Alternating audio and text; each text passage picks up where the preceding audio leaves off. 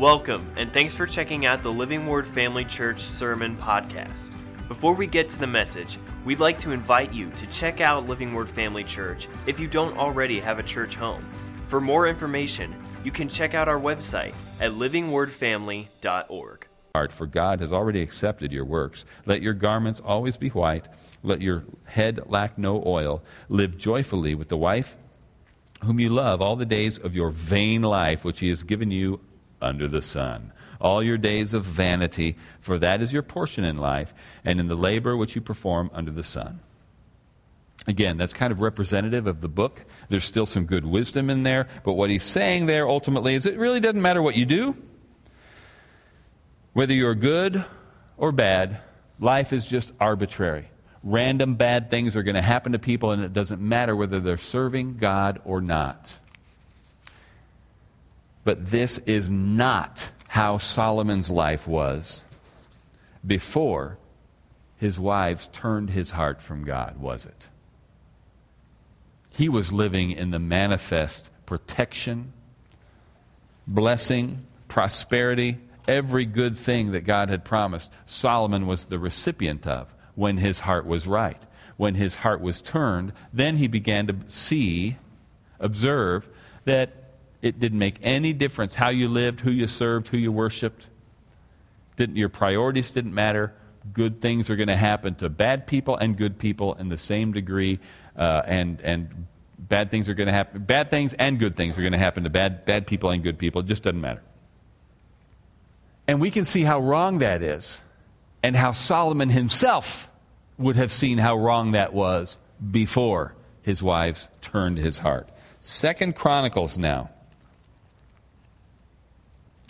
I'm going the wrong way. Second Chronicles chapter 28. And we'll begin in verse 1. I just wanted you to remember this worldview because we're going to see another example of it here.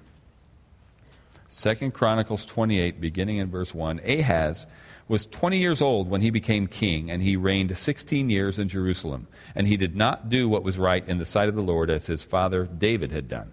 For he walked in the ways of the kings of Israel, and made molded images for the Baals. He burned incense in the valley of the son of Hinnom, and burned his children in the fire, according to the abominations of the nations whom the Lord had cast out before the children of Israel.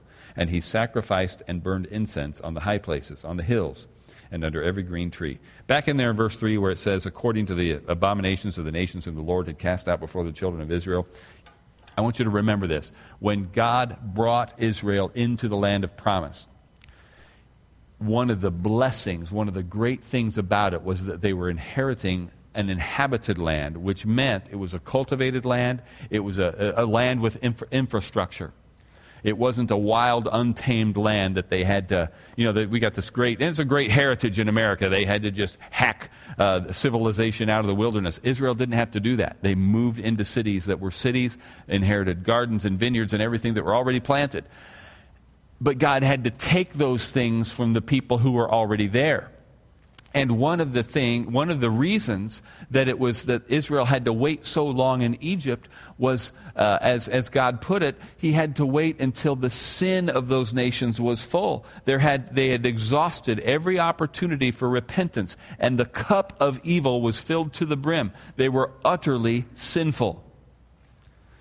And one of the manifestations of this sinful, sinfulness was they were worshiping false gods. And one of these false gods was Molech. And the way they worshiped him was to sacrifice their children in the fire.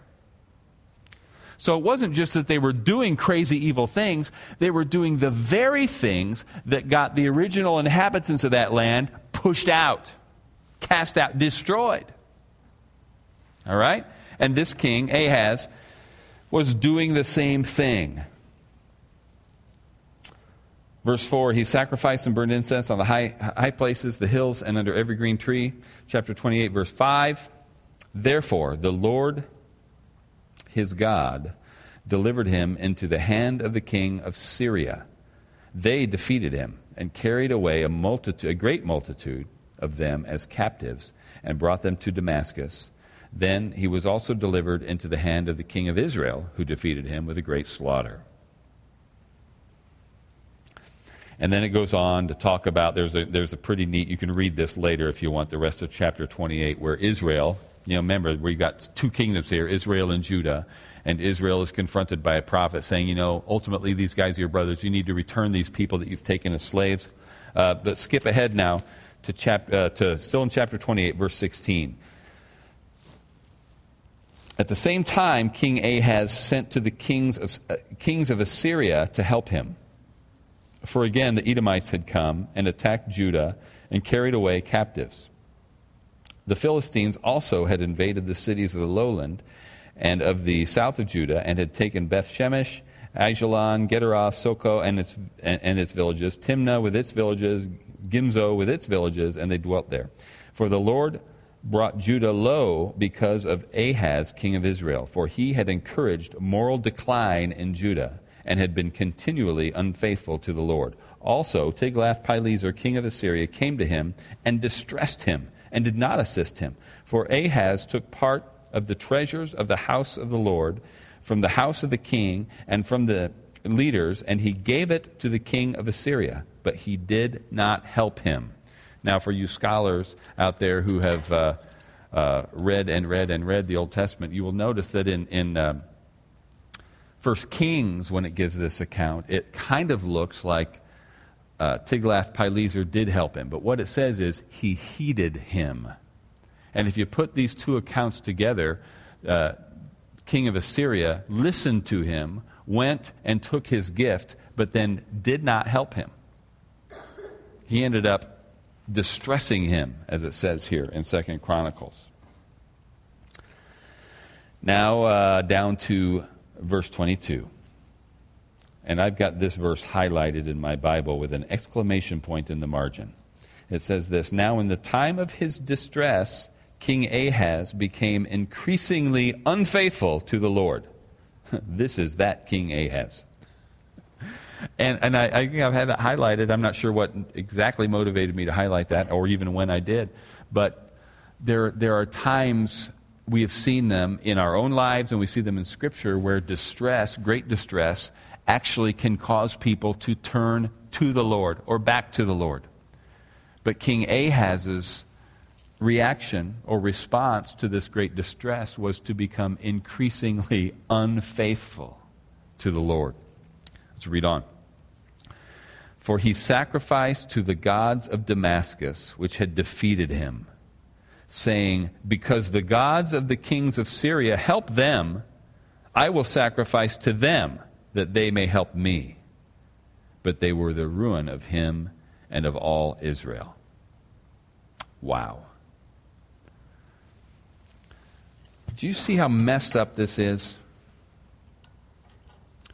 Here is a man who never, we don't have any record of him ever serving God. There's one reference where it says the Lord his God, but that's more of just the fact that he's the king of Judah and it's supposed to be his God. He did not serve the Lord God. He sacrificed uh, to these other gods. He followed after the pattern of the, of the evil kings of Israel. And this is a Judean king. Did all these things, and then essentially says, Thanks a lot, God, for helping me. Look at these, look at these nations that are distressing me. I reach out to this one. I reach out to Assyria for help. They weren't even attacking me. I paid them, and even they distressed me. So, since their gods apparently helped them, I guess I'll serve their gods. What on earth, whenever did he give God, his God, the opportunity? When did he ever reach out to his God? He was simply acting presumptuously. He wasn't serving his God, he wasn't honoring his God, and yet he's thumbing his nose at God, saying, Well, my God's not going to help me. I guess I'll worship their God. Now, in contrast, of course, we have David. He's, he's Exhibit A, of course. You know, remember uh, David who committed this great sin with Bathsheba and Uriah the Hittite. And he was confronted and he repented. This was a man after God's own heart, right? Doesn't mean he was perfect. It meant when he did something wrong, his heart was to get right with God. We have Psalm 51 as a great testimony to that heart of repentance. Uh, but that wasn't the only sin. Another little bit more mysterious one was that census that David took. In 1 Chronicles 21, there's the story. You can read it. I don't think we have time to talk about it tonight. And it's a little bit mysterious because it never really explains, either in the King's version or the Samuel version or the Chronicles version, why it was a sin. But David went to count uh, the people uh, and, and, Joab even tried to talk him out of it. He says, you know, however many there are, I pray that the Lord just increases. I, I pray there's a hundred, hundred times more. But why do you want to do this? You know, this is, this is risky. Joab even knew that this was something that theologically he shouldn't be doing. And probably, uh, you know, my assumption for years has simply been that David, as a military man, wanted to count the people to gauge his military strength and therefore he's putting his faith, he's putting his trust in men, chariots, and horses when it always needed to be in God where it was. But he took this census, um, and God confronted him and uh, told him there was going to be a curse, there was going to be a price to pay. And David, uh, oh, let, me, let, me, read this, uh, this passage here in First Chronicles, sorry, First Chronicles 21.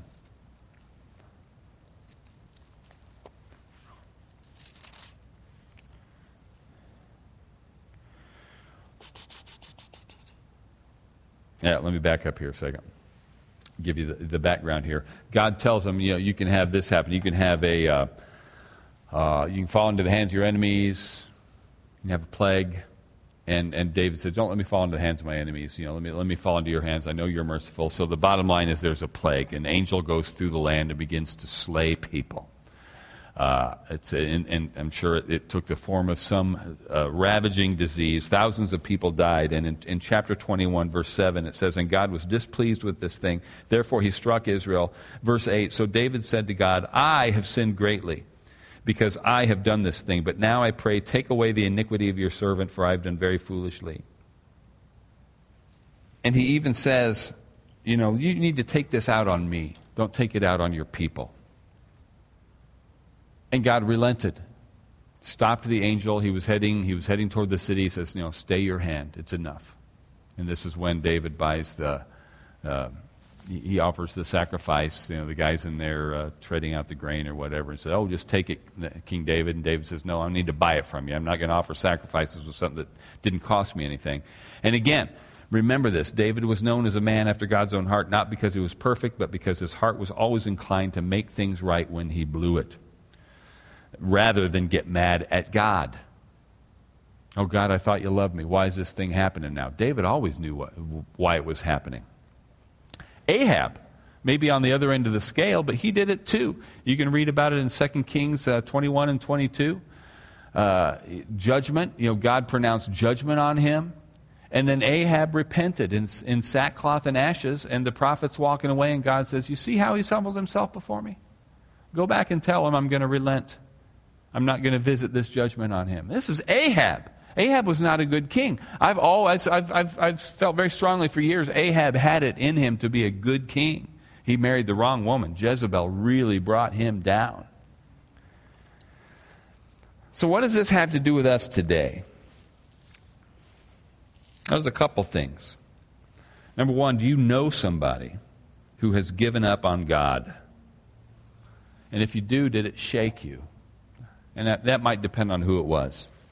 You might have known somebody who said they were a Christian in high school, and then you meet them 10 years later and they're not a Christian anymore, and you kind of shrug your shoulders and say, Well, I don't know anything about it. But you might know somebody who had a real heart for the gospel, a heart for the church, a heart for God Himself, and then you, that you discover that they've turned away, and it kind of shakes you a little bit. What would cause a person like this to turn away from God? You know, it's different. It's, it's jarring enough when we read and, and Lord knows it's, it's, it's, it's, it's too bad. There's no shortage of stories, especially in this day and age, of scandals of, of, of well known ministers, men and women of God who have fallen. That's hard enough. But when you hear of somebody who renounces their faith, turns away from God, what brings them to that point? Have you ever asked them, Did you ever really find out why? And more importantly, are you, am I, are we pursuing things that actually cultivate our relationship with God? Or are we pursuing things that actually compete with our relationship with God?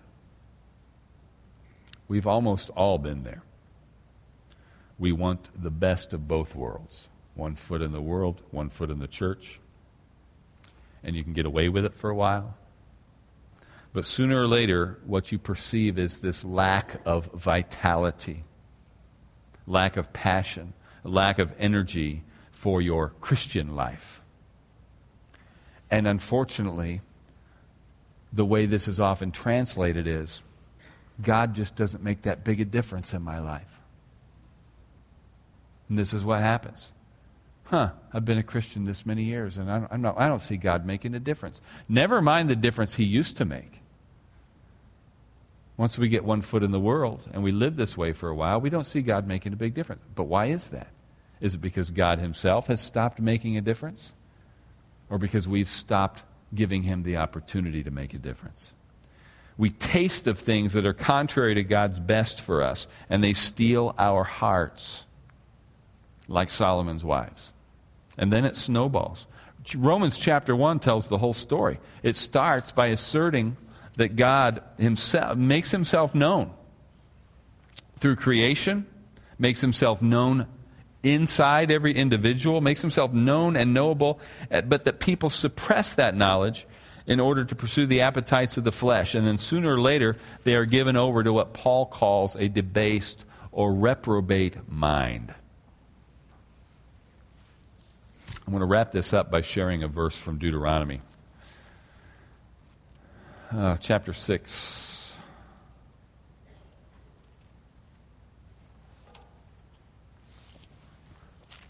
Beginning in uh, verse 5. You shall love the Lord your God with all your heart, with all your soul, and with all your strength. And these words, words which I command you today, shall be in your heart. You shall teach them diligently to your children, and shall talk of them when you sit in your house when you walk by the way, when you lie down, and when you rise up. And many times in this passage, we focus on the teach your children part. It's super important. And in, in uh, I think it's chapter 11 where he, in Deuteronomy, where he reiterates this, when he's talking about, you know, your children haven't seen this. You've seen it, but your children haven't. You've seen all the mighty works of God, so you've got to talk about them. But the talking about, uh, talking about these things, with uh, teaching them diligently to your children, is only the first part of it. I really like that phrase, when you walk by the way, because that's what that's talking about is simply the daily affairs of life. It's good to have a time set aside for devotions. This is my Bible study time. This is my prayer time but you can't separate that. You can't compartmentalize God. It's got to be part of your, not just your rising up, not just your bedtime prayers, uh, not just when you sit down at your meals, but when you walk by the way. Where, where he's, he's commanding us here to view everything, including our daily affairs, through the worldview, the lens of faithfulness to God and His commandments. don't leave God out of anything. The final takeaway is this. This was, might be the bullet, the, the single bullet point. God, uh, sorry, people don't turn from God because he stops favoring them. God stops favoring people when they turn from him. Or maybe this way people don't give up on God because they don't see his handiwork. They stop seeing his handiwork when they give up on God. You know, when you're in this in the in the truth, it's really hard to imagine how any believer could turn from God. And it's why when we are in the truth, we can understand how dedicated believers can endure so much. You know, it's funny. You p- get people out there on the fringe, they wander from God, they start living like the devil, and then something, maybe something piddly happens.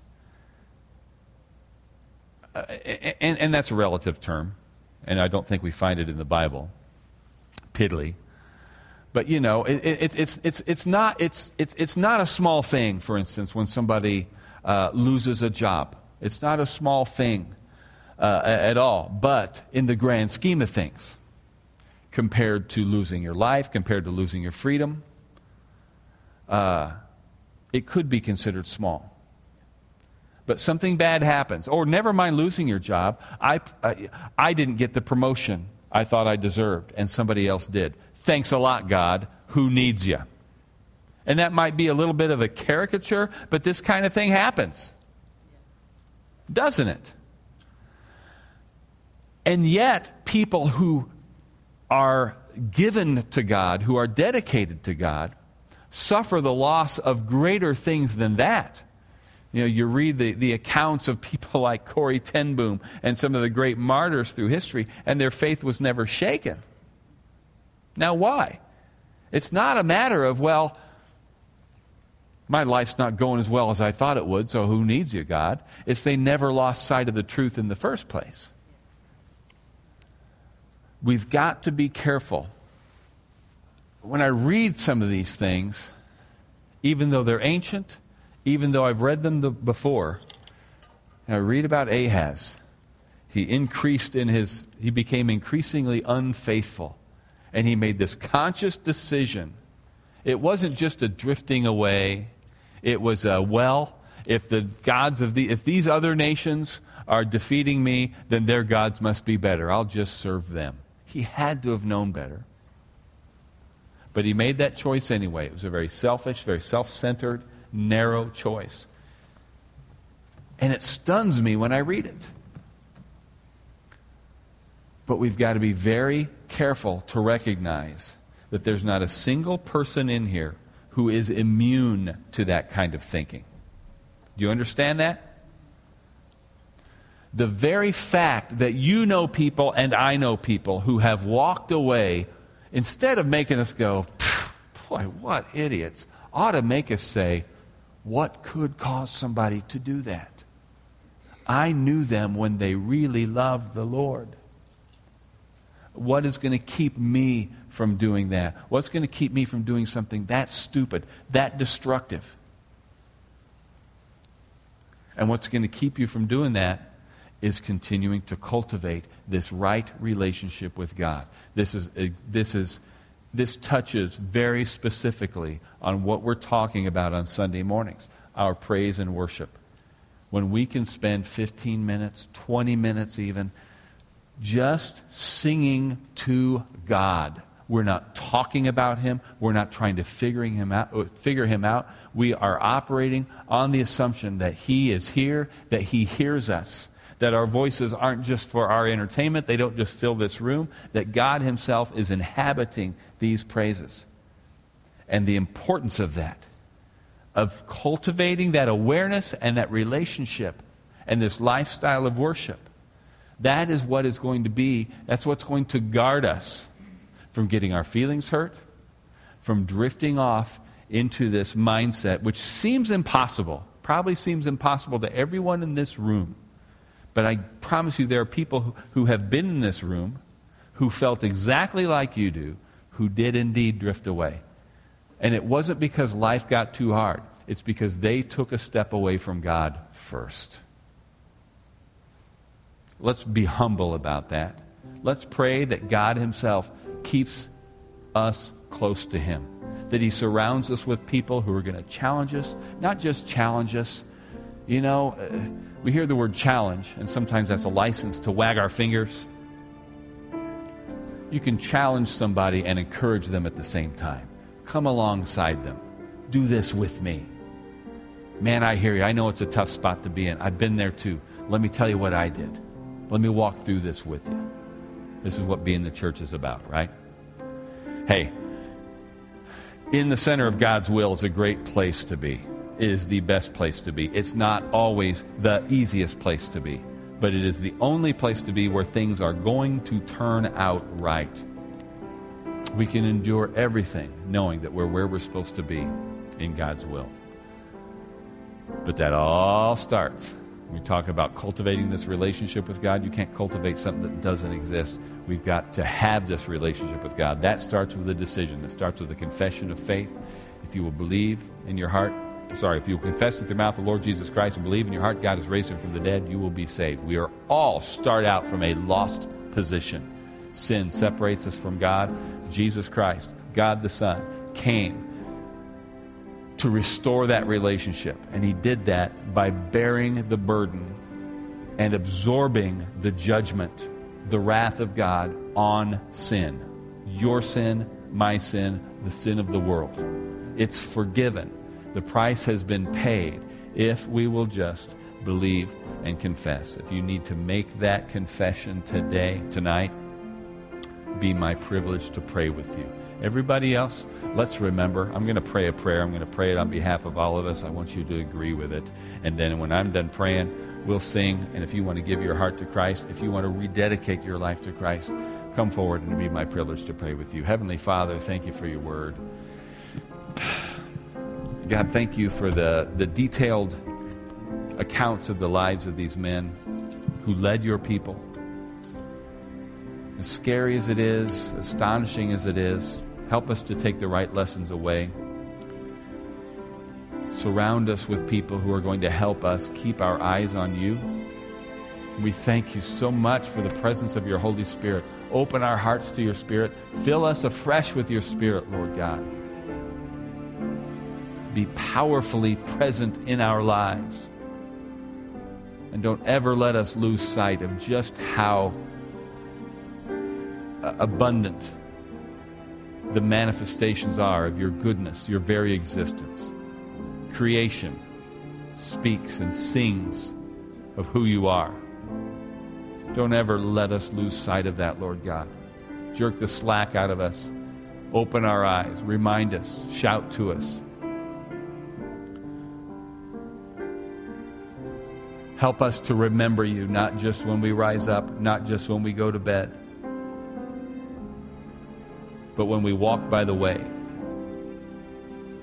Give us the boldness. Grant us the boldness. Fill us with the boldness to speak of you when we rise up, when we sit down, when we walk by the way, when we lie down at night. Be our worldview. Thank you for saving us, for preserving us, for healing us for supplying us, for protecting us, for filling us with your Spirit. And I pray, Lord God, if there's anybody in here who does not know you as Father, as Savior, as the ultimate source of life, that they would come to know you tonight. Grant them, Lord, the humility, the wisdom, the boldness to come now and receive that gift of eternal life. In Jesus' name. All the believers said, Amen. God bless you as you come. Let's go ahead and sing. Thanks for listening. We hope that this message encouraged and equipped you in your walk with Christ. Make sure to follow us on Facebook or Instagram to stay updated with what's going on at Living Word Family Church.